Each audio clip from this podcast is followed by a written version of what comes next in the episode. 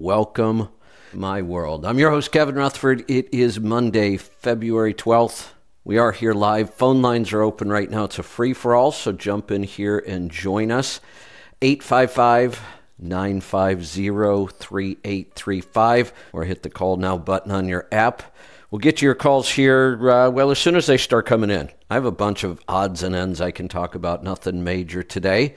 Uh, so jump in and join us. Uh, I almost missed the open to my own show just now. I was reading something, trying to get some of my notes together, and realized it was time to get started. Um, couple things. Where do I want to start here? Still a lot to talk about with the Department of Labor rule. Uh, who's an independent contractor and who isn't? I'm shocked that we have groups within trucking that are actually promoting more government control over small trucking companies, independent contractors. The majority of the trucking industry are very, very small trucking companies. We use a lot of independent contractors. And this Department of Labor rule if it goes through, is very similar to AB5, has the same B prong clause. It's just written in a different way, but it's the same thing.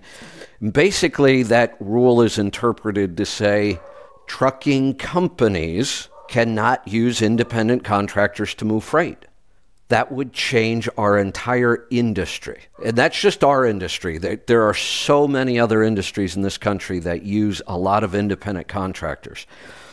Here's the real crux of this the, the people that support this kind of government control, because that's what this is, try to claim that it's they're, they're doing it to protect people because people are being taken advantage of by these independent contractor setups.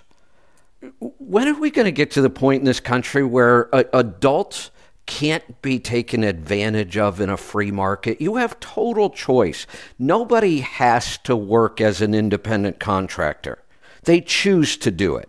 Now, many people choose to do it, then figure out it's not all that easy, and they get behind on their taxes, and I, I get that. So what? That doesn't mean you throw out the whole system. The, I think um, people are pretty aware of how I feel about lease purchase programs, but not once have I ever asked for them to be eliminated. As it stands, they are a legal use of the independent contractor rule in most cases. If there is a third party leasing company, and yes, that third party leasing company is probably owned by the trucking company, most cases it will be, but it's a separate entity. And as far as the IRS has been concerned, that, that is a legal use of the independent contractor rule. Under this ruling, it would not be. Here's the bigger issue. I think we need to use rules that allow more independent contractors. At the very least, leave it alone the way it's been for 40 years.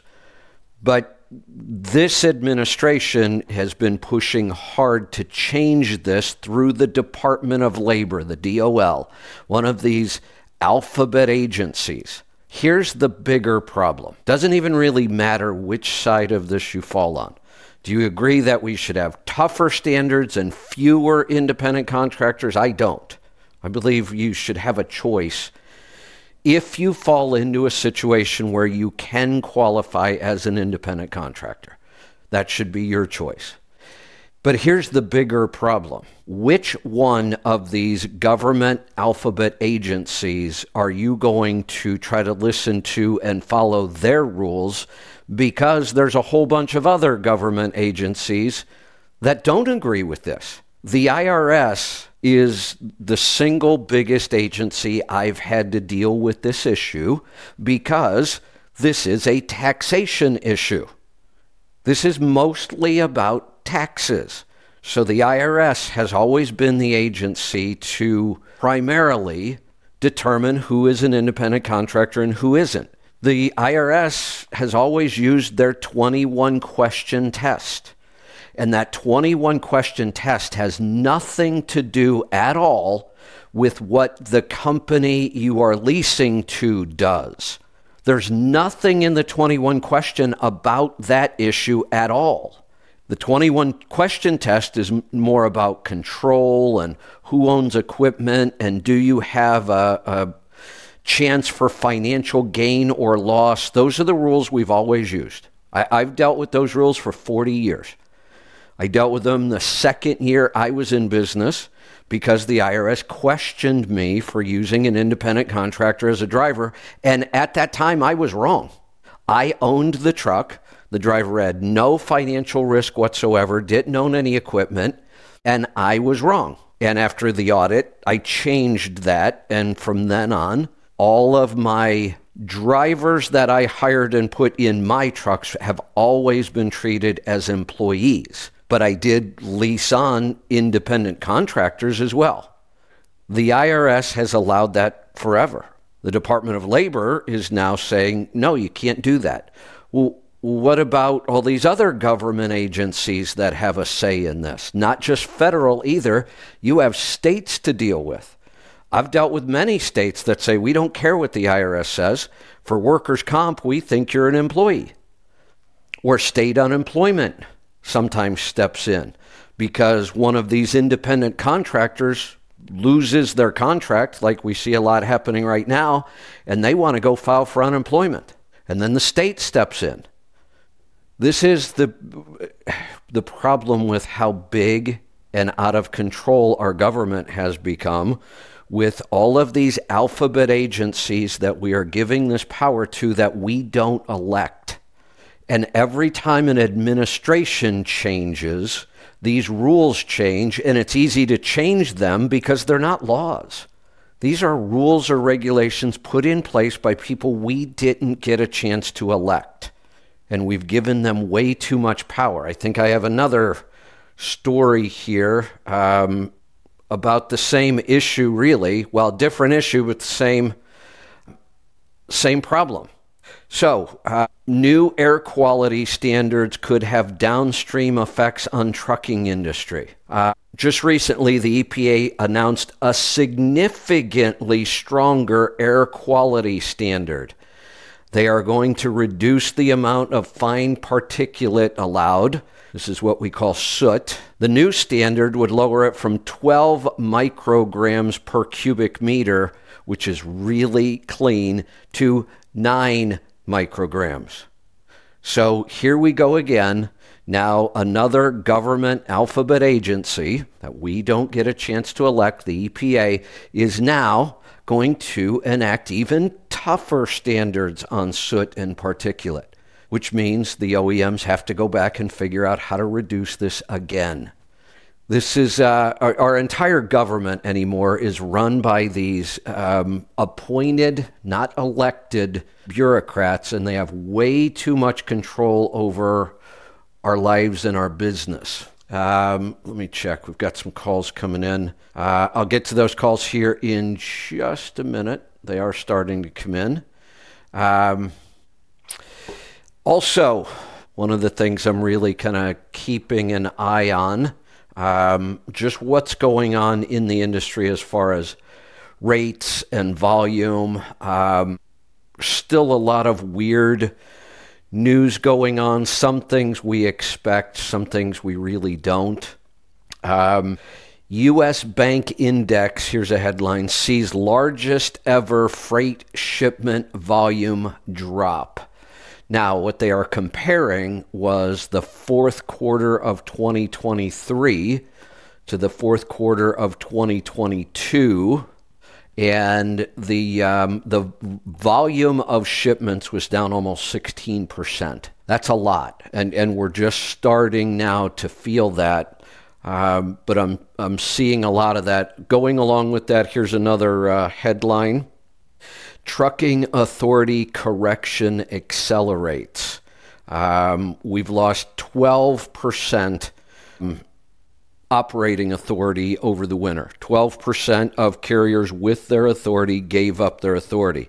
But if you think about those two numbers, if volume dropped by 16% and capacity dropped by 12%, then that would still be an imbalance problem is it's really hard to get your hand your hands around capacity. Um, a truck might give up authority, but maybe then go lease to another carrier. We don't have a lot of, uh, we don't really have any ways to track some of these numbers. So a lot of this is still up in the air. Uh, most of what I've seen uh, as far as economic news is not looking all that great. So I would expect that we are still in for a pretty rough uh, 2024. Um, what else do I have here? Oh, this one makes me crazy. So there is a company, and I don't, I haven't really followed this company much, but uh, called Range Energy and it looks like they're building electrified trailers. It, we've talked about this, and, I, and I'm, I'm all for this. I believe that trailers could become their own rolling power stations as we improve uh, solar panel and battery technology both of those areas have continued to improve over time. They will continue to improve over time. If we get solid state batteries, I've said that will be an absolute game changer. Um, solar is a viable piece. And when you look at a trailer, it's a perfect platform for like a rolling power station. Put solar panels up on the top, put batteries on it. Now, we have some weight issues, I get that, but there are a lot of operations where we could deal with that. Now, this trailer can uh, help power the truck. We could, you know, if you're parked at a dock, there, there have been models where um, companies that own their trailers, these things become, you know, rolling power stations when they're all parked at the dock. They could be powering the facility itself. We're not there yet, but we're getting close. Here's what I hate about this. I've said it many times. I'm going to keep saying it. So, a typical van trailer right now, actually, the prices have come way, way down. Where you can buy some new van trailers under $40,000 again. Now, this is a van trailer turned into this rolling power station. I couldn't get a lot of um, details on the technology itself, but here's this trailer is eligible for up to a hundred and twenty thousand dollar voucher. $120,000 worth of tax breaks if you buy these trailers. This is what has to stop. They have to stop using our money to fund companies to experiment with this. If companies want to break into this market, they need to figure out how to do it without using our money to do it. This is insane. A, an electric truck gets like up to a $500,000 tax credit and a trailer $120,000. This these numbers are just purely insane. There's no way we should be handing out this kind of money. This is the mess that the, the government's making of the whole electrical issue, and this is why it drives me a little crazy. All right. I, th- I had a couple other things, but I think I'm going to get to um, get to some calls. Let's get started in Florida. Jane or Shane, welcome to the program. Morning, Kevin. How are you doing, buddy? Doing good. What can I help you with today? I sent an oil sample. Morgan just poured it to you, I believe. Uh, just wanted some help with it. This is the first one I've ever done, so it doesn't look like a rainbow. So I guess that's a good thing. It, this is a really good oil sample. Um, we'll go through it and explain why. I'm missing a couple things though. Um, what year is this? It's a 24. And how many miles are on the truck itself right now, or when the sample was taken? On the truck itself, when the sample was taken, there was 55,000, and that would be 25,000 on that oil sample. Okay. Uh, you can now shift to, I believe, the X15. What is your standard oil change interval? Like 60,000, I think? It it goes per fuel mileage. That's how they base it. Well, so, like, th- well, let me ask you a question. Hold on, though. Let me ask you a question. Basing okay. oil change intervals on fuel consumption is one of the most accurate ways to do it. That's why the OEMs do it. Are you going to do that, though? No, I have not done that. That then don't talk about So that. it's got an OPS on it. Right. So you're not going. That is a better way than random mileage, like sixty thousand miles, and the OEMs do it. I don't know of a single owner operator or fleet that does it that way. Not one. There might be somebody out there, but I don't know one that does it. It would be a more accurate way, but there's an even better way. You just mentioned it. Put the OPS on, take oil samples, and we change the oil based on the oil sample itself. That's the best way. Gotcha. So- and that's what I plan on doing. That's what I got. It's Good. got an OPS on it, so we're good. Um, my guess is you are easily going to go 75 to 100,000 miles between changes and probably more. Um, this engine looks like it's tuned well. It's running really well. We don't see, even though this is new, we don't see a lot of break in metals at all. That's a really good sign. Um, and the couple of things that they did flag here are meaningless. Um, potassium at 20 is, is nothing, and we don't really have any sodium, so that's we don't really need to worry about that. The one next to it to the right, boron, actually everything to the right of potassium on the sample at the top line, Okay. ignore it completely. I wish Yes, they would just take that section off. It, it's a meaningless section. It doesn't That's do us any good. Yeah, you, you just take that whole section off and ignore it. The only other thing they flagged was your base at 3.15. This will probably be a truck that you need to add base to. So figure out if you want to use Gotcha. Luber-finer filters. There are filters that have base in them that you can spin on, or you can buy a, a TBN Right. booster. Pittsburgh Power sells one. Um, Hot Shot Secret, I think, sells a TBN booster. Um, just once in a while, you're going to put some extra base in this, but uh, I have a feeling you're going to be able to go quite a while on your oil changes. Okay. I did put about three quarters of a gallon after the sample was taken. Um, so I kind of figured that would raise the base a little bit. That will, when you and, use the base additive, and three isn't really Go that ahead. low. So they did flag it, but Okay. three, you're still doing pretty good. And then you put some extra oil in, you're fine probably till your next sample. okay. When you when we do add base, um, I believe what Bruce sells is a 64 ounce uh, jug of the TBN. Is it just you know that 64 ounce bottle per sample, or how would No. that, how No, what's the ratio of that to, to There's a there's usually a chart on the bottle that tells you add this many ounces to raise your base by this many points. So the range we probably Okay. want to keep Okay. our base in. Um, You really, I- there probably is a point where you could have too much base, but it, it'd be pretty unusual. But I like to see it stay between two and ten. You know, if we drop below two, we're starting to Okay. get in a point where we want to be careful. We really never need more than 10. So on the bottle, look at the chart, and you are currently uh, at 3.15. And on the chart, it will say add this many ounces Right. if you want to bring it up this many points. And the most I would ever put in would be something to bring it back to, say, 10. Okay, good deal. Awesome. Anything well, else today? I had this morning. I appreciate your help with that and then helping. That's it. Thank you for explaining that to me. You're welcome. Uh, congratulations on getting started on an oil analysis program. It's a great way to go. Speaking of oil, uh, coming up at the top of the hour, um, I will be joined by somebody from Shell Oil to talk about oil and viscosity and cold weather use and some other things. Um, I, I have said for a, a long, long time one of the areas that I've never really worked with any kind of a sponsor at, well, I shouldn't say that. Um, there was a time where I did. I was going to say I don't work with oil companies. I've never had an oil company as a sponsor, but that's not true. Way, way back, 20 some years ago, probably, uh, I did work with a company called Royal Purple for a while.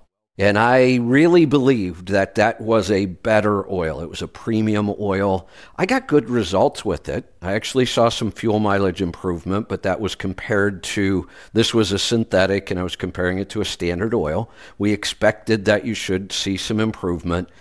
But over time, I had to be honest and say, look, I, I can't really tell you that this oil's any better than any other oil. I, I wanted to believe that it was. It seemed like it should have been better. Um, honestly, every time I try to prove, you know, one oil might be better than another, I worked for a little while with Schaeffer's, another um, kind of small boutique oil. I, I, really couldn't find a way to measure a difference and prove to anybody that those oils were better. And they were more expensive. And, and at some point, I to say, look, I, I think I got this wrong. There really is no, no real sense in spending extra money for these uh, you know, smaller kind of boutique oils that are supposed to be better because I can't prove any way that they are better. I, and many times I've said, look, if I had to make an oil recommendation, I, I, I, it's hard for me to have an oil company as a sponsor because I would say this all the time. I don't know how you prove one's better than the other. And I almost always default to, I would just use Rotella. Great oil, been around forever uh, easy to find, well priced. And if I had to pick something, I could say Rotella has more zinc than many oils. Um, John Walco was the one that told me about this. That in race cars, you would think they would use some crazy exotic race car oil. No, he said most of the race teams he knows use Rotella. And that's that's an oil designed specifically for diesel engines, but he said they really like the extra zinc. Um, it's protective of the parts. I'm not sure we could ever prove it's enough um, to really matter, but if I had to pick anything, uh, so that's why if I default to anything, it would be Rotella. So we'll talk about that a little more at the top of the hour. Phone lines are open. Um, we actually just lost a couple calls. Jump in and join us. 855- 950 3835. Let's go to North Carolina. Jamel, welcome. Hey, Kevin. I had a question about um some specs on the um truck. I was curious. I'm sorry. I was just outside talking to the um, guy loading the, um, my truck. All but right. um, I was curious. Have you ever heard of a gear ratio as high as a 127? 127? on the Volvo? No. Yes, sir. One twenty seven. No. Yeah, I was uh looking at yeah, I was looking at the Volvo and uh I had put the message on the I had put the message on the uh website and Herschel got back with me. He said the lowest he ever known was here at Joe go to I think one ninety five at the highest here at Joe go and I said one twenty seven but it's in a it's an NFI truck and it, it the truck appeared that it's um sorry cut this off the truck appeared that it's um that is spec for fuel economy. You get the wide base singles, short wheelbase. Um, so where did you see this truck? It, but I got thrown off. Um, it's on NFI website. NFI, NFI the, the trucking company out of um Anheuser. Yes, one of their trucks. And and are they selling it? Yes, they selling. Yes, sir, they selling. I'm uh, I want to go look and see if I can even find this. So you can just type up NFI trucks and um, yeah, here's here's their website. How would I find it on their website once I'm there? Um, I just went to trucks on my phone. I just went to um, let's see. I just typed up NFI truck sales. Oh, let me try that. I just clicked on on mine. Okay. I, I want to see this, so I'm I'm. Uh, Let's see. There we go. NFI truck sales. All right. These uh, I'm assuming these are going to be the sleepers. They have day uh-huh. cabs and sleepers. The Volvos. Yeah, there's a Freightliner. There's a Volvo. I put I put in the Volvo for the make. They're the blue Volvos. Yeah, so I see them. They're not showing me right here the uh, the ratio. It doesn't say the ratio on here when you um try if you if you could try clicking on it because when you okay, click on it, that's when they give the ratio. When you oh, click on go. the truck, you're looking okay. at one point two seven with a twelve speed. I would have to believe that this they would only match this. I wonder if this is a mistake. That's what I was wondering. When I talked to the salesman, of course, you know, can get good information from him. Um, but I said, I don't know. I, I've never heard of a ratio that high before. So Well, I'm t- I can't even do the math in my head. I would have to break out my calculator. Clearly, you would only match this to a direct drive transmission, but even that sounds like it would be way too high. They're not using the 13 or the 14 speed, and there's no way that 12 speed has a low enough gear, I don't believe, to ever create startability. Now, if this had the 13 or the 14 speed, then, well, maybe. Maybe they managed to pull this off, but that this number sounds way too high of a ratio um, to make any sense to me with that, especially with the 12 speed. I'm going to send um, Joel a message and see if he um, if he knows. I'm thinking this might just be a mistake. I, have never, like I said, I, I, I so. do remember that they were just starting to break into the ones, but it was like 1.9 something. And when you look at that, that's not all that far from the 2.07s we've already seen once in a while. But I, I can't imagine how this could possibly work. okay, okay. I was just. I could be wrong, but I, I, I, I, have to and, uh, believe we would have talked about this at some point, or I would have heard about this at some point. Right. Exactly. That was the same thing I was thinking. And uh, like I said, Herschel said that was the lowest. He, I mean, the highest he ever heard was one. I think he said one ninety five. Yeah, it was um, something in the one ninety range drive. that I remember. Right. Okay. Okay. Okay. All right. And I meant to uh, call in Friday, but I got a little busy and I wanted to listen to the show actually Friday night. But um, my next question was uh, a website. Do you know any type of website for like um that can give me like a list of all the shippers? Every time I try to type in the search engine, I, they keep giving me trucking companies. So I was curious. Do you know of any type of website or anything where I can access shippers? if anything there, that even exists. There, there are some lists, but what you're trying to find just by searching and finding a free list, if you find anything, it's either going to be not very accurate, not very comprehensive, stuff's going to be out of date. The reason being, putting together a list like this is a lot of work. There are lists out there, but you have to pay for them. Right, right. You can go buy these kind of lists all over the place. Right, right but trying to find a free list, uh, yeah, probably not worth it. I, I've never been able to find anything that makes any sense or has any value. Okay. Okay, cool. I, I, okay. I can remember. And, uh, I, I, can I remember when I when I 1st uh-huh. started my brokerage. Uh, I went out and spent a couple thousand dollars. I remember um, for a list, and they sent it to me I'm thinking CDs may have just started coming into the computing world at that time, and I think I got a list on on CDs. But I, I spent a lot of money on it, and uh, honestly, it was probably worth it. It was a way for me to, because as a broker, you you got to bring in freight. I mean, it's not even an option. That's if you can't go find freight, you don't have a business you know, as a small carrier, we can always use a broker, use the load board, whatever. But as a broker, if you're going to make it, you've got to go find customers and freight. And that was the only way I knew to do it, other than what I was doing, which was driving around, you know, um, industrial parks, knocking on doors, making cold cold calls. But that's a tough way to go too. Okay, okay, okay. And uh, well, thank you. And I just want to tell you, um, I'm uh I'm gonna sell my house. Um, gonna get a good deal on it, and that um actually that'll put my SPI. I'll be up at a 15, maybe even 16. But um, that'll put me up there. So you know, you guarantee my success. So that's what I'll be doing. She said she should have it sold by April. So after that, I'm just gonna live out the truck and just work. just gonna live out the truck and just work.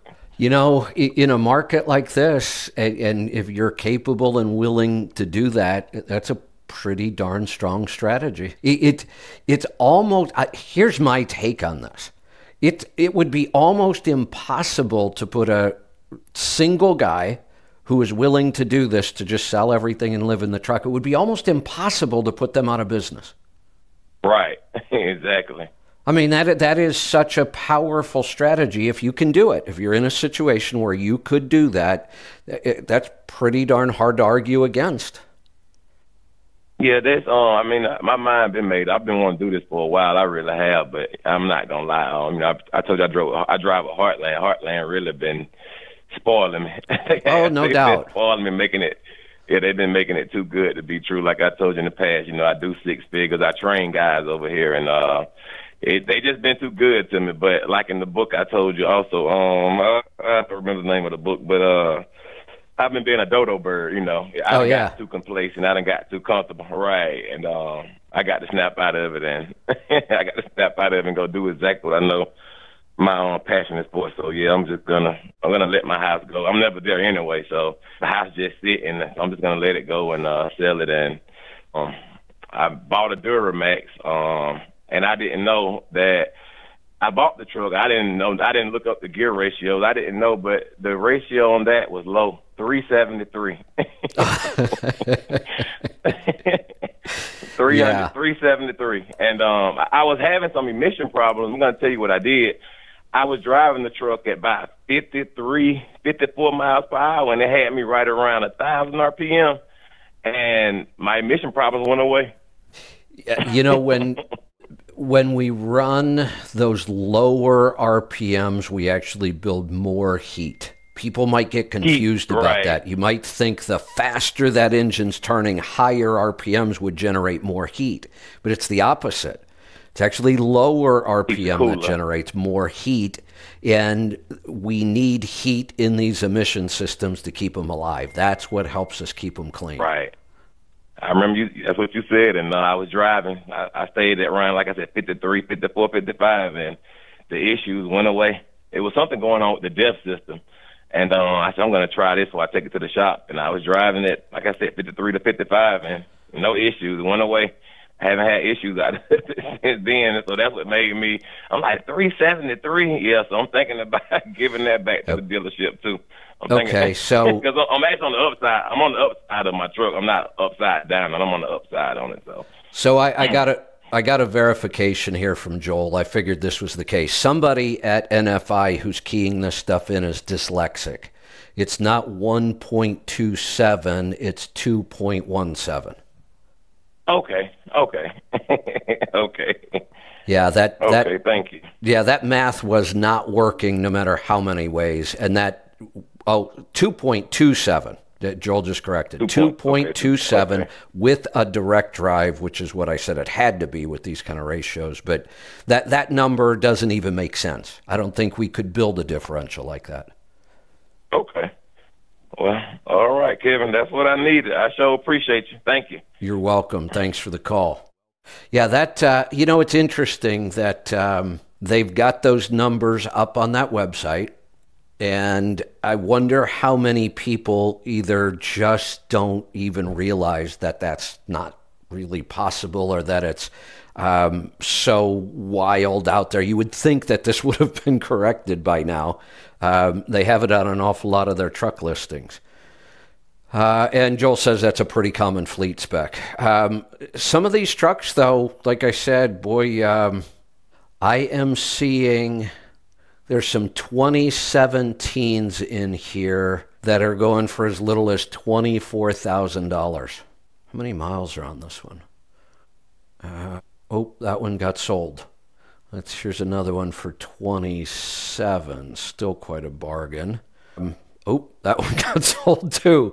All the the uh, really cheap ones seem to be being sold. Yep, that one got sold. Oh, well, there's a problem with their website too. No matter what truck I click on, it says it's sold. Here, try this one, and then I click on that one, and that one says it's sold too. Um, all right. Uh, I just looked. We don't have any phone calls. What's going on today? Phone's working? That's pretty unusual. Um, I've got a guest coming up in about 20 minutes, so I am going to hang out here either way. Um, I've got some things I guess I could talk about. But if you want to join us, it is a free for all 855 950 3835. Usually Monday calls are busy. It's um, kind of odd today. Jump in and join us.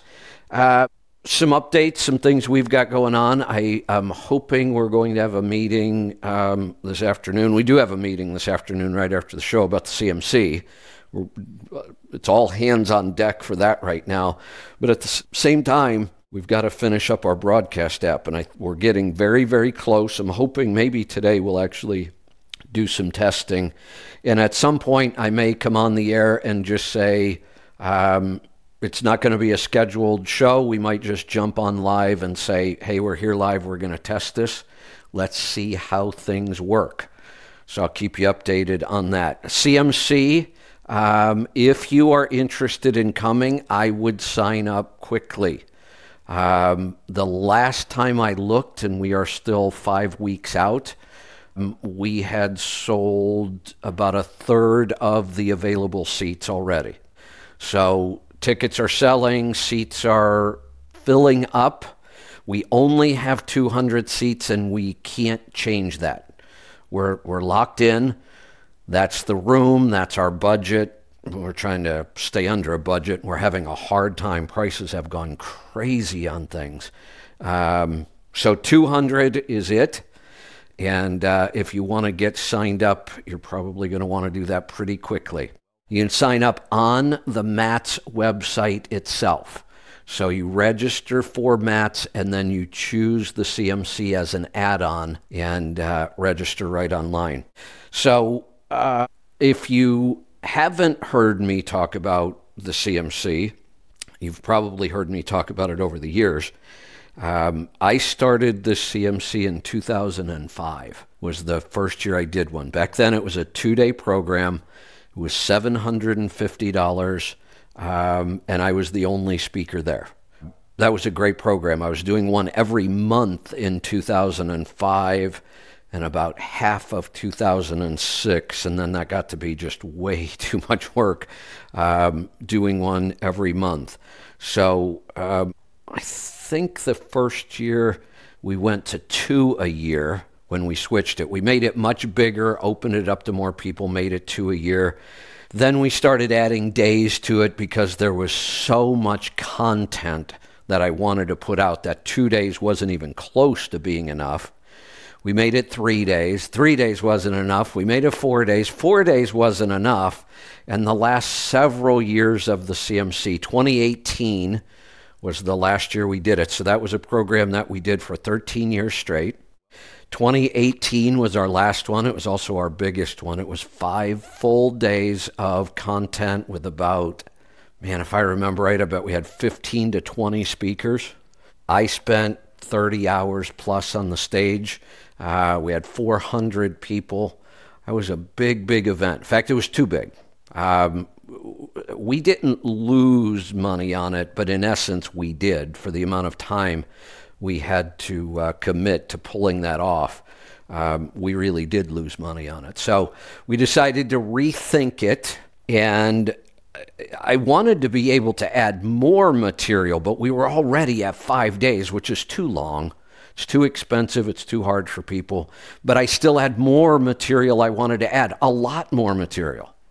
So we came up with the idea of doing a hybrid, um, a live event with um, virtual webinars throughout the year. So the CMC will now be a one year program.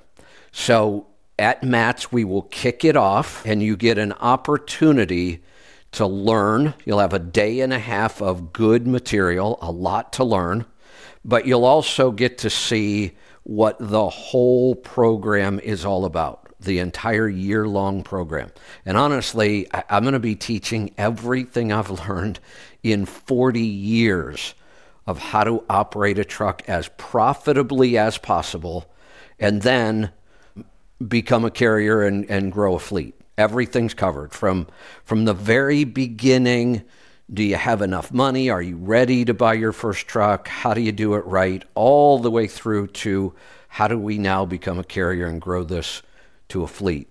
Um, so get signed up. Those tickets are going to go fast. Now, for the entire year program, we will be able to take in more than 200 people for the rest of the year. So even if you don't get a seat here at Louisville, doesn't mean you've missed the whole year. You haven't. You'll still be able to sign up for the program and you're not going to miss anything. So even if you're if you can't make it to Louisville or we sell out, which I'm pretty sure we will, and you don't get in, you'll still have a chance. So I'll be talking about that more after um, the truck show is over. Right now, our focus is on this day and a half. Uh, it is prior to the truck show starting. The truck show starts on Thursday. The CMC is Wednesday all day and Thursday morning, and then you can walk right into the show. But um, some people were surprised they didn't realize um, you need to be there at least a day early if you're coming to the CMC. We will kick off uh, early Wednesday morning. We don't have all of our details and times yet, but uh, stay tuned for that. So get signed up. I'd love to see you there. It's going to be a great program. Let's uh, let's get back to some calls. Let's go to Kansas. Ernie, welcome. Yeah. Um, see, I've I've got an old Volvo white GMC. I've I finally got it set up, and uh, it's got a Detroit 12.7 in it, and I was having a lot of trouble getting the boost sensor to work and stuff, but I finally got it working, and I got it tuned on Friday uh, from Pittsburgh Power, and it really has a lot of power now. But um, I'm and this was that way before. The boost pressure, the only way I can get the fuel mileage instant reading gauge to get over six is if I keep the boost under 10 pounds. That I've, I've got a, a cat and a Cummins and, and, you know, I can keep them 15 or, and, and get above six. But this one is, is, does that sound normal or might I have a leak? So there are way, way, way too many factors here for my for me to try to figure this out just from a boost reading. Boost is just one thing. Now, one of the okay. things I can tell you is anything about that truck, whether it, it's some aerodynamics, some rolling resistance on the tires, mechanical resistance through the drive line anything like that can require more boost to make the vehicle go down the road. This isn't a this isn't a straight line calculation of any kind. I, there's no way I could ever put a calculation that says if you're using this much boost, you should be getting this much fuel economy. That calculation doesn't exist. Boost is an indicator but not enough that we could dig down and compare this to a different truck and say, well, this is why this one needs more boost. That there's just way, way, way too many factors. But something about this truck uh, sounds very inefficient. Something about this truck is not set up well at all. If it if it takes that much boost and you're still in the, the five mile per gallon range, I mean that doesn't sound good at all. Yeah. If I, as long as I keep the boost under ten pounds, it's you know seven, eight, six. You know, but wait, wait, wait, wait, wait, wait. Hold, hold, hold, Ernie. Hold on, Ernie. Hold on. Here's one yeah. of the problems. You're going to have to get a lot more specific about this. When you say if I keep it under ten, it's it's eight, it's seven, it's six. There, there's two mile per gallon spread there. You're telling me about. You've got to get much more well, accurate I, about measuring this and not being so generic. I mean, we'll never figure anything out. If you tell me if I stay under 10 pounds of boost, I could be getting eight miles to the gallon, or I might be getting six miles to the gallon. That's just all over the board. We can't learn anything from that. Well, that's on the instant reading. The average is like, I, I can seem to get over six, you know, average what uh, is what I, is the lifetime average fuel mileage you've tracked on this truck? I've only been driving it two weeks. I just got it in the service, so I I just was. It just seemed weird that if I got so you know, just the instant reading at ten pounds of boost, it was such low fuel mileage. So here's what I'm like trying. My Caterpillar Ernie, here, here, and Listen to me again. Stop trying to figure this out from one reading boost. You're never going to figure it out. Stop trying to compare two trucks against each other with just boost. Way too many variables. My bigger question is what, if you've only had this truck for two weeks, what caused you to buy this truck? I, I got it for $450. Okay, so if you want to improve the fuel economy, let's start talking about the specs, not just one reading, which is boost. That, that, in this case, that's not telling me much of anything other than there's something very inefficient about this truck. What are the specs? Okay, it's, it's got the 1270 Detroit. It's uh, got a super 10 speed, and it's got 370 rear end. And how fast are you driving it? Uh, 60. And at, something is horribly wrong. If this truck would drive at 60 and if it were reasonably spec'd and maintained, you should be easily in the sevens, not the fives. Okay. Well, and like I said, I've always been six miles a gallon. I do have Ernie, Ernie, Ernie, hold, hold, Ernie, hold on a second. You got to be more specific with me. What do you mean you've always been six miles to the gallon? What does that mean? Well, well, since I started running this truck, it's been like six point oh six. Well, you told me if you go more than ten pounds of boost, you can't even get six. Well, that's on the instant readout. I, I mean, the, the, average fuel mileage, I, like I've only fueled up three times, but I've got 6.06, 6.07, and, and I just got it tuned, so I'm hoping that will bring it up. But I, I was mainly just wondering about the boost and Stop. if I could tell if there was a leak. Stop. Uh, Ernie, how many times do I have to say this?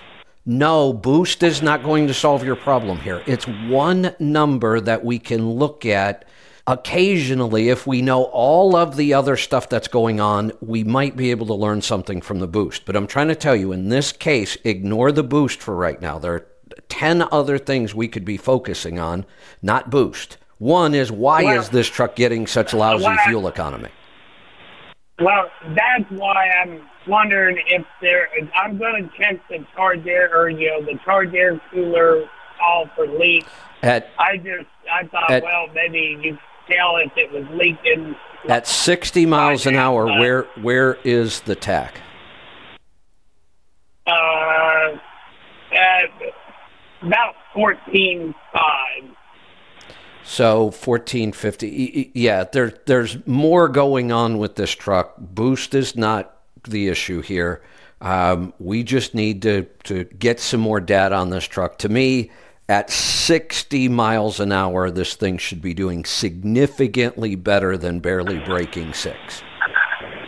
All right, so the the charge air cooler, if it was leaking, though, that would cause. So I need to get that checked. I heard you guys talk about putting a, a bag over the air filter and putting a smoke machine to it. Correct. I was wondering, can you put just charge it with air without the smoke like that, or does the air go through the through the motor? Yeah, you can't test if the I you, you can't test the whole system with pressure because you're going to lose pressure past the valves. There's all kinds of places we'll lose pressure. Oh. When we pressure test, we isolate the charge air cooler. We we we plug off Yeah, one end of the that- charge air cooler and we pressurize it through the other end. We're only testing the charge air cooler itself. If we want to test the system, we need smoke, not pressure. Okay. Yeah, I've pressure checked them before, but I just I wasn't sure about that smoke thing because I Pittsburgh I've Power, did that or had that done. Pittsburgh Power can smoke test your charge air cooler. They do it all the time. Okay. Well, and I'm in Kansas, and I'm probably not going to get to Pittsburgh, but okay. Well, that tells me something I need to know. I need to probably check that and then get a little more fuel mileage since I got my uh, truck tuned. It may it may do a lot better just after getting it tuned because I just had it tuned. I hadn't even filled up one. So The the the tune will help. I It don't it, it It- does, but there are there are some other issues going on with this truck that we're going to have to try to work through. But the tune, I, I'm a huge fan of the tune on that 12.7. I've had them on my 12.7s, and I really, really like the way it drives. And it does improve fuel economy if you drive it properly. Let's uh, let's go to Ohio. Scott, welcome to the program. Hey, Kevin. This is Scott. Thanks for taking my call. Hey, um, I'm calling about a truck I'm buying. It's a 2017. You kind of triggered me a little while ago when you were talking about I think those NFI trucks, and I'm getting it for twenty five thousand. Dean, Freightliner. Uh, okay. It's got the deep, and it's got the rear gear 280 2.85. This is My a questions were- DD15, right? You What- broke up a second. Yep. Okay. Yes, sir. Go ahead. So, a couple of questions. I was hoping to know what RPM should I be aiming for on running that engine most efficiently, and what should I expect from miles per gallon? So, are you planning on spending any money to modify this if, if it were to need it? Uh, The reason I ask that is because when somebody says, What RPM should I be at for the best fuel economy? Are you also then willing to change your speed? There's only two ways we can change RPM. We can either change the speed we run to be at a different RPM, or we can go in and change gearing somewhere in the driveline, transmission, differential, tire size. So, are you looking at possibly modifying the driveline, or are you just looking at what speed you should be driving at? Just the speed. Absolutely. Just Then- want to keep things simple. Then this Uh, is really easy. Slower is better. I like that. That, I'm that, that- driving you know, and, and about 60 miles an hour. Yeah, and and Joel just put up a great post today on uh, on X, and he did a great comparison of really slowing down, and he calculated all the numbers, revenue. Sure, if you're driving slower, you're going to get fewer miles in a day. We get that. It's not as much as most people think, and he did the math, and the math worked out to running 55 miles an hour and and he won't test it any slower than that because we really don't recommend going slower than 55 on the highway. But at 55, the the Sure. profit was pretty significant. I mean, a truck going faster would the only way they could make it up was just to drive more miles and more hours. And the the the thing that people miss about this, and if you go look at Joel's post, you'll have a better idea. It's hard to do all these numbers on the air.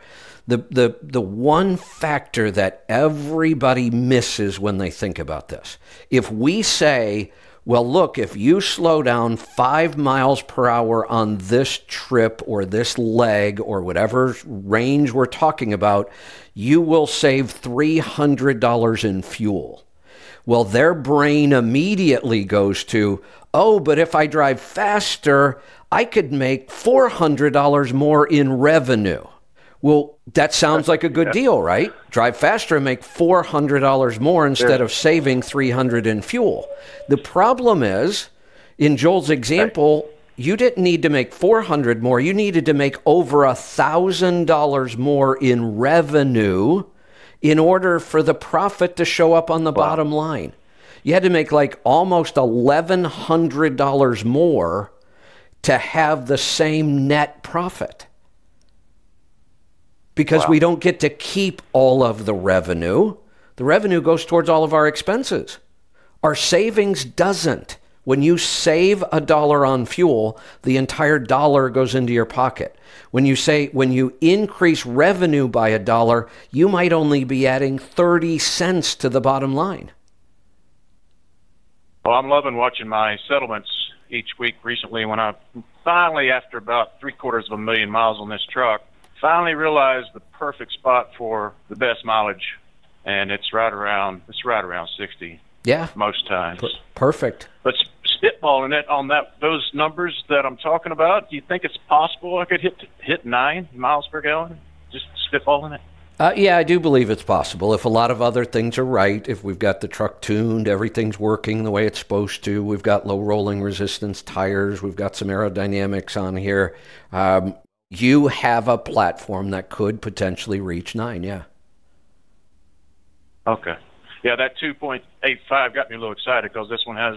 Uh, the, I'm in the 2012 Freightliner right now, and it's the uh, it's the Eaton 10-speed automatic semi uh, manual uh, automated, and it's got the 3.42. I figured with the DD or DT12 and a 2.85, I surely can get better than 7.75 is what I'm getting. And, out of this. and I'm thinking that that transmission should be the single overdrive. Yeah, I couldn't find out yet. Like, I went by Freightliner and got the specs printed out, but it didn't. Yeah, they never really tell. On, to know the transmission, you've got to take the model number off that spec and go look it up. Oh, where do I go? Um, actually, if you just take the the data you've got, that whole model number with all the RTO and RTO or whatever they I for that's um, that's not Freightliner, whatever numbers they use to designate that transmission, take the entire number and just do a search online, and what will come up will be Oh, okay. what you're going to find is a gear chart that will give you the ratio of every gear in the transmission. Ah, cool. And then we're looking at that final for that. gear. We'd be looking at 12th gear, and my guess is it's going to be something like, if I remember right, it might be 0.84 on that transmission. Um, anything other than one. One is direct drive. So when you see one, just the number one, no decimals, no nothing on a gear ratio, that is a direct gear. Once you go into a decimal that is Okay. less than 1, 0.7, 0.8, those are overdrive gears. Anything more than 1 um, is an underdrive gear. So that's basically how you know. But if you take that transmission model number, do a search, you'll find the specs on it and you'll find that gear chart that shows us all the gear ratios. Well, that's just amazing information. Thank you so much. You're welcome. And I, think- appreciate you spitballing it with me. Yeah, I, I think you've got a good one here. I, I like those numbers, and you can't beat that price, that's for sure. Uh, there are some good, cheap trucks. All right, uh, do we have our guest? Um, I don't want to grab another call here till I don't see the guest on the line yet. Um, anybody want to let me know what's going on with the guest before I grab this call? You know what? Maybe I'll grab it and wait and see what we're doing here. Um, nobody's answering me. I'm going to go to the phones till somebody tells me differently. Let's uh, let's go to Alabama. Ilya, welcome. Good morning, Kevin. How's it going? Good. What's on your mind today? Um, well, I've been driving. This is my third week now with my authority. I just want to call in and let you know about my numbers. Uh, just give you like an update of what's going on. Sure. Uh, Love that. So, uh, yeah, uh, I don't know if you saw them on uh, X. I posted them on there. I've been talking with a few people. I'm still working on like the broker thing, but uh, um, I've been like improving what I can as far as like efficiency and uh, cost of operation, whatever. Excellent. So for I only have two weeks, but my first week, my cost of operation for everything, including like the maintenance fund and everything, was a dollar thirty-four a mile, and my fuel cost was forty cents a mile because I was empty quite a bit that week, and that was only two loads. And my efficiency, my fuel economy, I mean, was uh, eight point five six Nice. per gallon. Good numbers. And then the second week was a dollar forty-three a mile for cost of operation. The fuel cost was fifty-five cents a mile. So Um, um, and you're not tracking any kind of a driver wage in here, right? in that, no. Okay, good. So we're looking at truck payment, insurance, maintenance, tolls, scales, fuel, all the typical cost of operating the truck.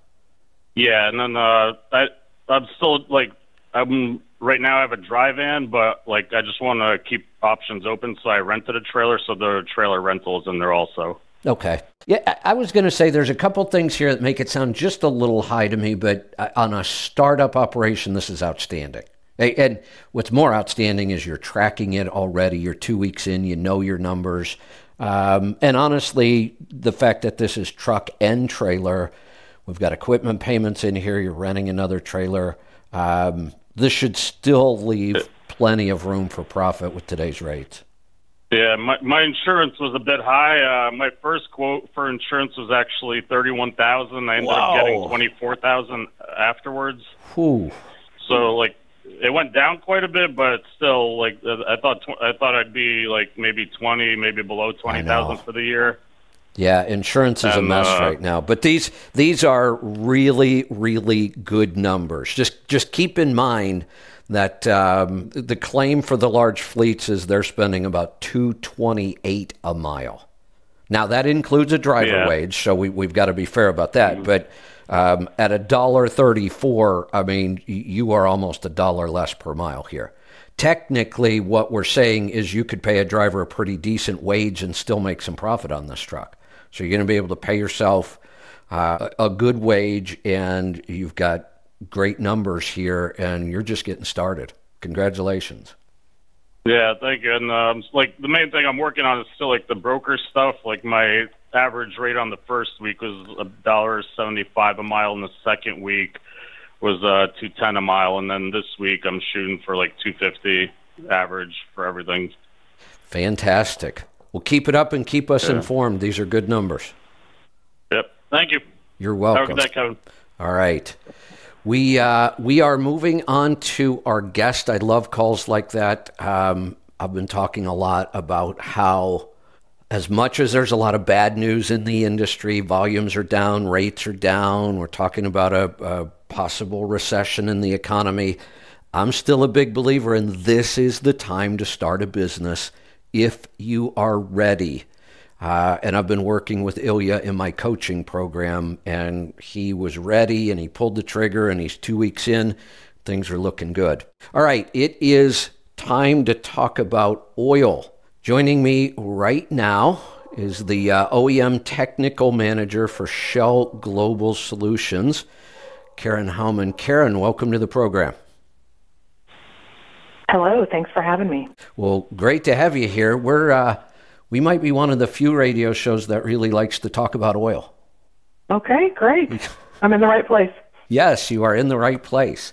Um, so we're going to talk specifically today about some uh, advantages of lower viscosity oils in cold temperatures, right? Yes. All right. How does that work? Tell us. Okay, well, I mean, this is the great season for it. It's it's the dead of winter, especially you know in the northern climates, and so um, you know we need to be conscious of our um, oil selection and and what viscosities we choose to be able to to help in uh, the harsher climates during the wintertime um, with um, lower viscosity oils provide uh, you know benefits of extra protection when you're in a in a cold climate. So the idea behind low viscosity is it's going to flow better in these really cold temperatures, right? That's right. So if you think of viscosity as the resistance to flow, so for example, you know, swimming through a pool of water versus swimming through a pool of molasses, you know, there's going to be a, a significant difference there um, that you would notice. So this viscosity, um, the numbers in the viscosity grade define what temperatures the, the oil will flow at and protect your engine at. And the lower viscosity, like a 10W30, which is the fastest growing viscosity grade for heavy duty diesel engines, flows better at colder temperatures, flows faster, gets to the critical engine parts more quickly to be able to provide protection against wear and those types of things. Um, you know, we talk about low viscosity oils in a in another example. We've been doing it for years, e- even before the industry started moving towards lower viscosity. We, the big switch was going from 40 weight to 30 weight. Um, primarily, these 30 weight oils were designed for the newer engines, tighter tolerances. Um, we've always talked about this in the vein of fuel economy. So let's think about what you just mm-hmm. talked about. If you're trying to swim through water, there's some resistance there. Try to swim through molasses and think about how much more energy you would have to exert to get to the other side of the pool. And that energy would be fuel consumption in a truck. The, the engine parts themselves have to move through this oil, and the oil creates resistance. And the lighter the viscosity, the less resistance, so the less energy we have to exert to go the same distance, right? That's exactly right. So, you know, the parts move against each other with a film thickness in between. The thicker that film is, the more energy input required to get the parts to move against each other. And that energy input is your fuel. Yes. Yeah, so we, we've been a big fan of low viscosity oils for a long time on this show. Um, we were we were experimenting with the 30 weight oils in older engines. Um, and mm-hmm. there, there's some give and take there. In the older engines, you run these really light viscosity oils. We found that they protect really well. You will probably burn more oil in the older engines. Thinner oil gets past the rings a little easier. You're going to consume a little more oil. Uh, not that that's necessarily a bad thing in the older engines. Um, the new engines are pretty incredible. These, uh, you know, I'm, I, I, go way, way back with diesel engines, and every diesel engine I ever bought or owned, brand new, rebuilt, didn't matter. They all burn oil. They always have. About a gallon mm-hmm. every 10 to mm-hmm. 15,000 miles on a, on a new engine. And then all of a sudden, we started noticing that these modern engines, uh, they just weren't consuming oil anymore and and most of them don't now. That's right. Uh, which is pretty incredible. I mean that that is such a.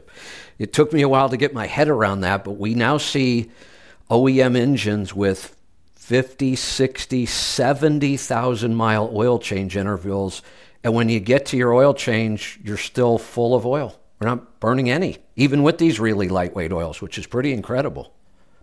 Yeah, we work hand in hand with the engine manufacturers as they're designing and improving their hardware systems. We're also designing and improving the oil. So while they're you know physically engineering out some of these problems, we're also providing oils that have have higher performance and, and really facilitate those improvements and when you add those two together there's just a synergistic effect that you know things are much much more different than they used to be you know for example you talk about oil consumptions. One of the other things that contributes some to oil consumption, I wouldn't say it's it's as much as as um, oil passing the rings, but uh, you know oil volatility.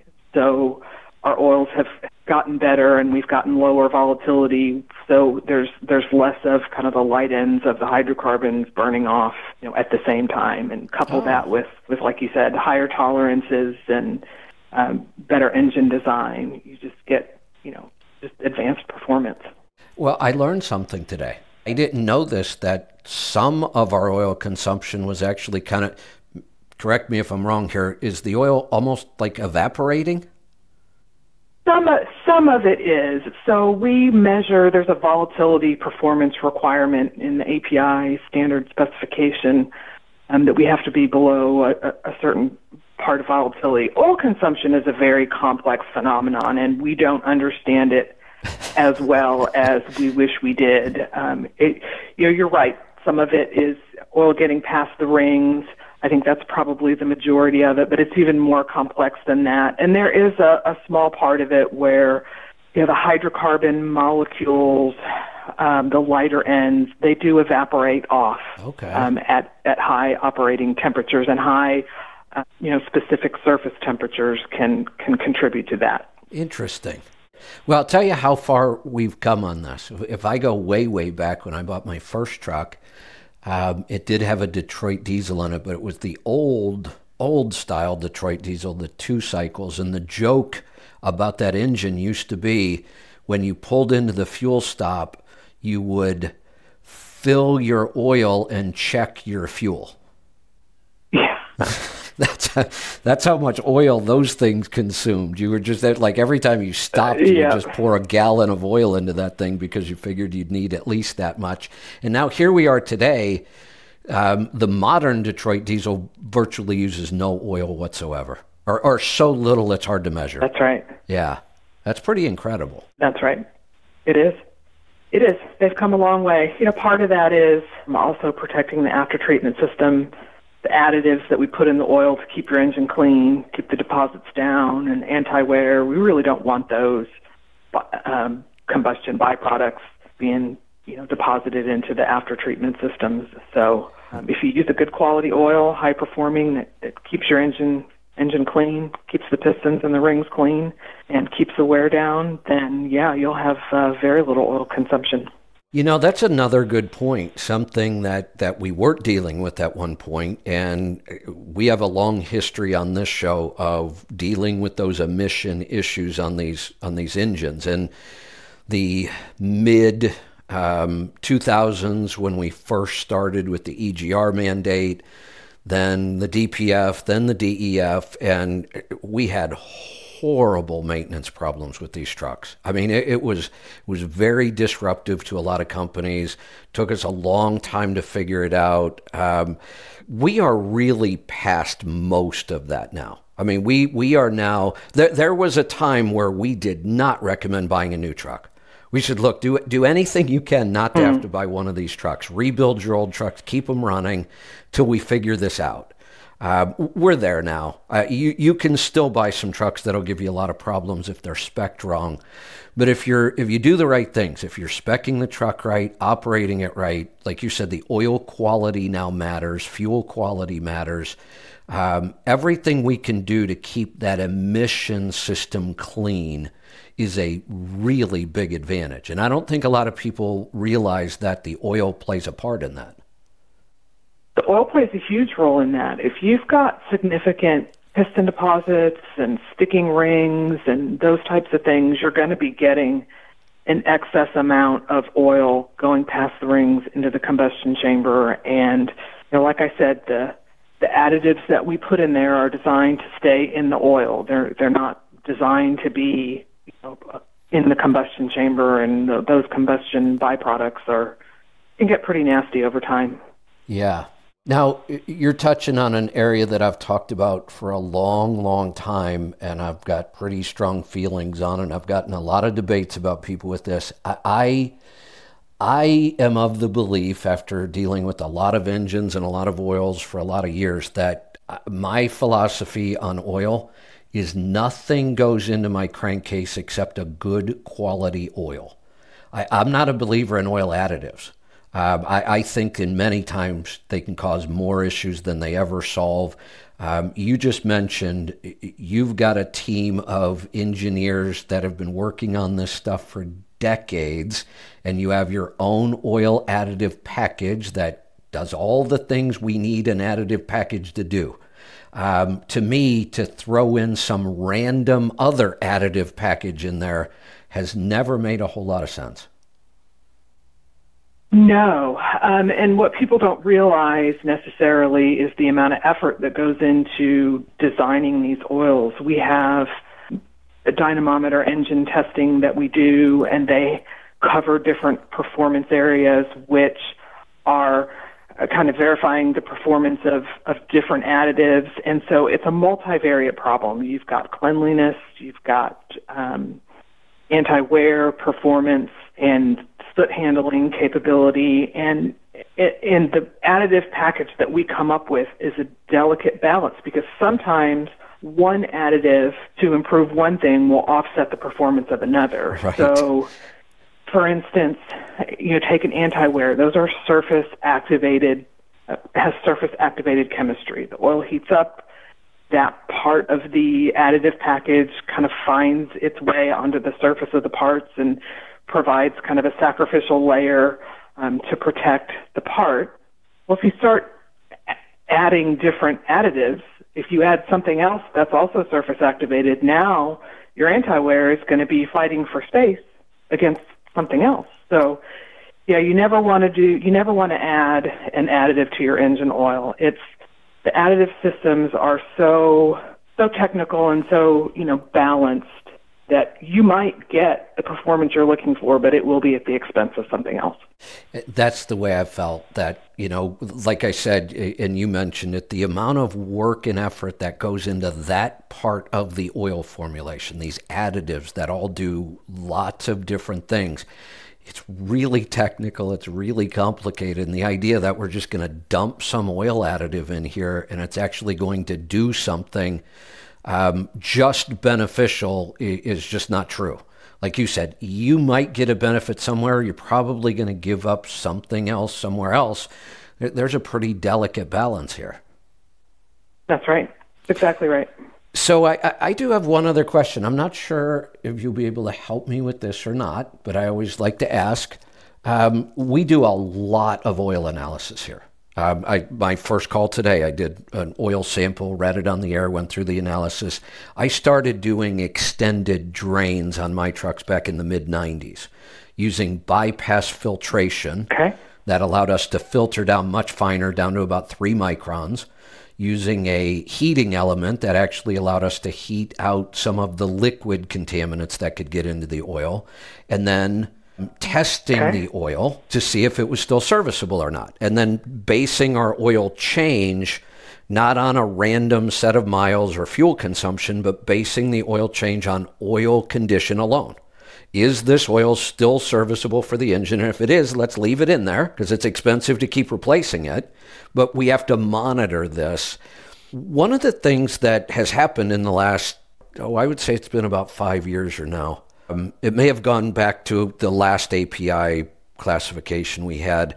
We started noticing one thing about these oils the base isn't holding up anymore. These oils are performing really well, but we're actually at a place now where we are having people add base to their oil later on because the oil itself is still completely serviceable, except the base has gone down too low.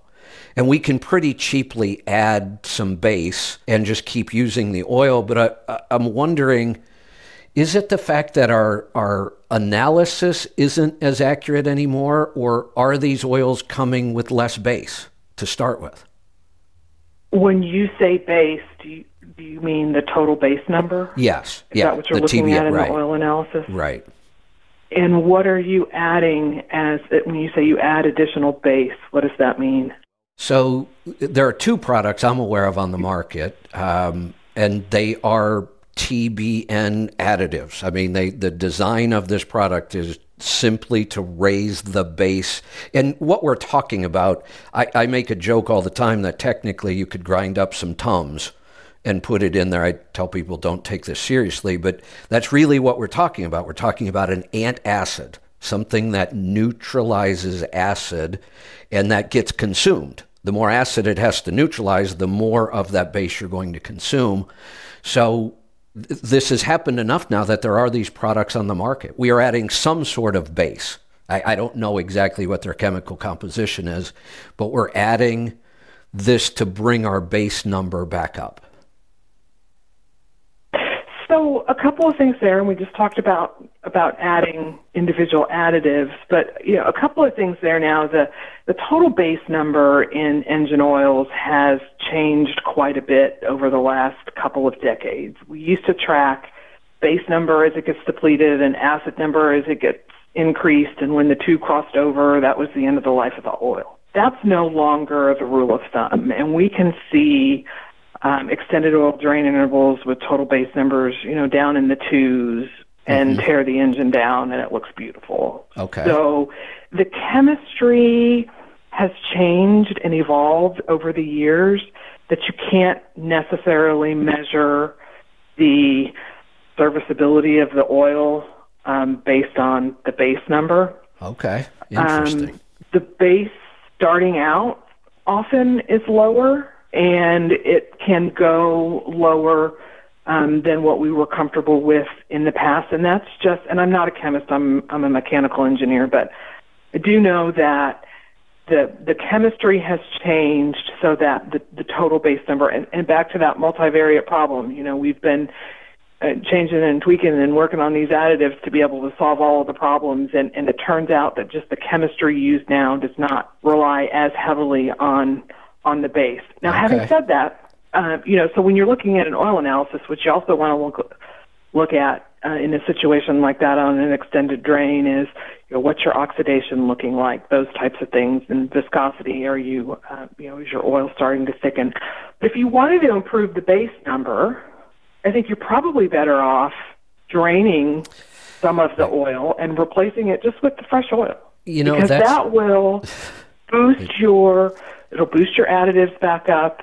Um, you know, it just kind of brings you closer back to back Well, to your start. It's interesting that you say that. When we first identified this several years ago, there were no additives on the market for this, none that I could find. And our solution was look, don't do a whole oil change. Everything about your oil is still really serviceable. We're, we're a little worried the base is dropping a little too low. Uh, drain a couple gallons out, freshen it up. That's, that's way cheaper. Mm-hmm. Um, so that's what we used to do. And then I guess somebody saw an opportunity, and, and now we have a couple products on the market. But that was always our recommendation. Just drain some oil and mm-hmm. freshen it up some. Yeah, that's exactly right.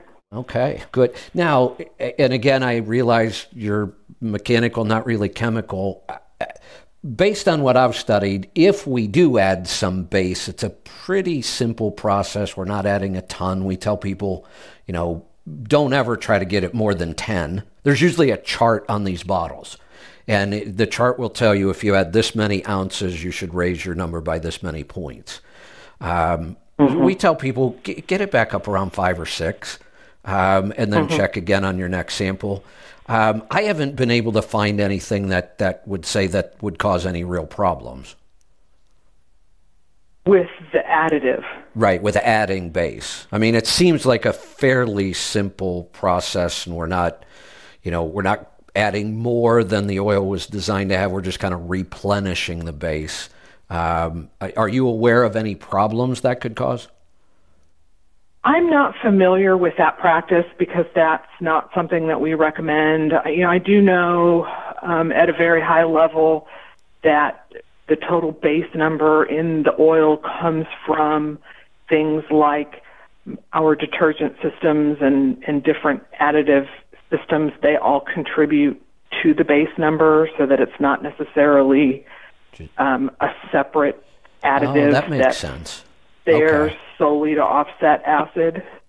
And so, you know, because we don't rely on that type of strategy and I'm not familiar with those products, I wouldn't I wouldn't be able to to speak to that. You know, other than to say, you know, if your base number was on two down around two and you wanted to bring it up to five and, and continue on. I mean, like I said, I, our preferred strategy would be drain some of that older oil out of there, freshen it up with some new oil. You're going to add all of the other, you know, the dispersant and all of the yeah. other good stuff that you get on on a on a fresh oil in there that that's going to help you also without the danger of offsetting anything that's performance wise. That's a good way of looking at it. That that when you drain a couple gallons, you're not just getting base; you're getting a, a freshening of the entire additive package. That's right, and the base oil, and yeah, everything. Yeah, yeah. viscosity modifier. Yeah. Yeah, mm-hmm. that that makes sense. We, we may go back to that as our preferred recommendation. Makes sense. I think that's the safest strategy, not knowing what's in that additive or, or what what other things could be offset or what performance you could lose. You know, I think the safest way is to just just freshen up what you have. Got it. All right. Well, uh, I've certainly enjoyed this. I've learned some things today. Anything else you want to share with us? Well, I just wanted to mention, since we were talking about low viscosity, we have a new product, uh, Rotella T6 10W30 full synthetic engine oil. And so it's designed for the low temperatures. It's also a full synthetic, so you've got really great cold temperature performance and and volatility resistance and all of those things that that we talked about. Um, and uh, that's a, a new product we've launched in the last six or eight months. Excellent. Actually, I, I think I was actually Somebody's just questioning to... somebody about that not long ago. I was wondering if you had a full synthetic 10W30, and now you do. We do, and you talked about fuel economy. Just really quick, I'll uh, I'll uh, give some information for you and your listeners. You know, you can expect to see about a 2% improvement in fuel economy with a 10W30 compared to a 15W40. So just to kind of give you a little bit of context of what that improvement Okay. Would look like just that viscosity change alone from 1540 to a 1030, you should expect to see about a 2% improvement in fuel economy. Excellent. You know, one of the one of the things we try to get across to people, we do a lot of fuel mileage testing, a lot of fuel mileage. It, it's a big issue for us here on the show. Always has been. I've been working on fuel mileage on heavy trucks for about 35 years, and you know, it, it like you mentioned earlier, the additive package, th- this can get incredibly complicated. Trying to track fuel mileage on a big truck, we've identified over 80 factors that could affect your fuel economy. So testing, not the least of which is the driver. yeah, well, the driver's somewhere around 30 or 35 percent of of the impact, and that's big. I mean, I can't think of a, another factor that's that's one factor being that big. So you are correct. The driver is a big part of that, but we also try to tell people there are there are things that will improve your fuel economy that you will never be able to measure in your one truck operation. There's just too many variables. Mm-hmm. And when we hear a number like this, two to five percent, that's proven, but you can't prove that with one truck. That that's proven over no millions of miles and and minimizing all the variables as much as possible but we love when we get a number like that and we know that savings is there whether we can measure it or not. That's exactly right. Fuel economy is extremely difficult to measure especially in that range. And um, we have spent millions of miles to you know collect that data and come up with that 2% number. And that's when you when you have an, a large enough data set you can kind of wash out all those variables and and see a real number but you certainly wouldn't be able to see that in a single truck yeah yeah you know um, since it is winter and we're seeing some cold temperatures one of the things i like to tell people to try is take a jug of that you know old school 1540 conventional oil and a jug of your T6 1030 and go outside. Leave them sit outside overnight and then go out in the morning and try to pour them. Watch what happens. That's exactly right. It's yep. pretty incredible. So imagine difference. what you're saving on your starter and your battery when you're yeah, you know, when you're starting an engine up cold. Yeah. And the, you know, we've always heard that statistic a, a certain percentage of wear on an engine happens at startup because the oil's drained out of where it needs to be, the faster that oil can flow back to those places, the, the more protection you have. And that old school 1540 at, you know, minus 10 does not flow very well at all. That's right. So that first number is is the cold temperature number. Now lower that number, 10W, 5W, 0W, the better flow you get at startup. Fantastic. All right, Karen, great information. I love when I learn something. Okay, great. Well, thanks for having me. Well, great to have you. Take care. Okay, thanks. You too. All right. Um, I am going to give you about two minutes to call. Uh, let me go back through my notes and see if I have anything I can talk about for two minutes. I could talk about the CMC for two minutes, um, but I'll wait and see if we've got some calls here. Let me see if I have anything left in my notes. The number to join us, 855 950 3835. You know what? I think I'm going to call it today. I have a I have at least one meeting. Um, I've got another meeting I need to schedule. I've got some things I've got to take care of. So uh, I'm going to call an audible, and we're going to wrap up the show today. So if you're dialing right now, stop. Uh, we're going to put a lid on it for the day. We will see you back here tomorrow for the Power Hour. Uh, get signed up for the CMC. That's my big message. We have 200 seats. I'm sure we're going to fill them up. I want to fill them up as quick as possible so we can get down to the business of putting this program together. I got to got to get seats filled first. So if you've been considering signing up, don't wait. You may wait too long and not have a seat. Uh, right now, we still have plenty, but let's fill those things up and uh, let's look forward to getting together here in Louisville in what, about five weeks now? It's going to happen pretty fast. We'll see you back here tomorrow. Be safe, be profitable, be fit and healthy. Always do the hard work and master the journey.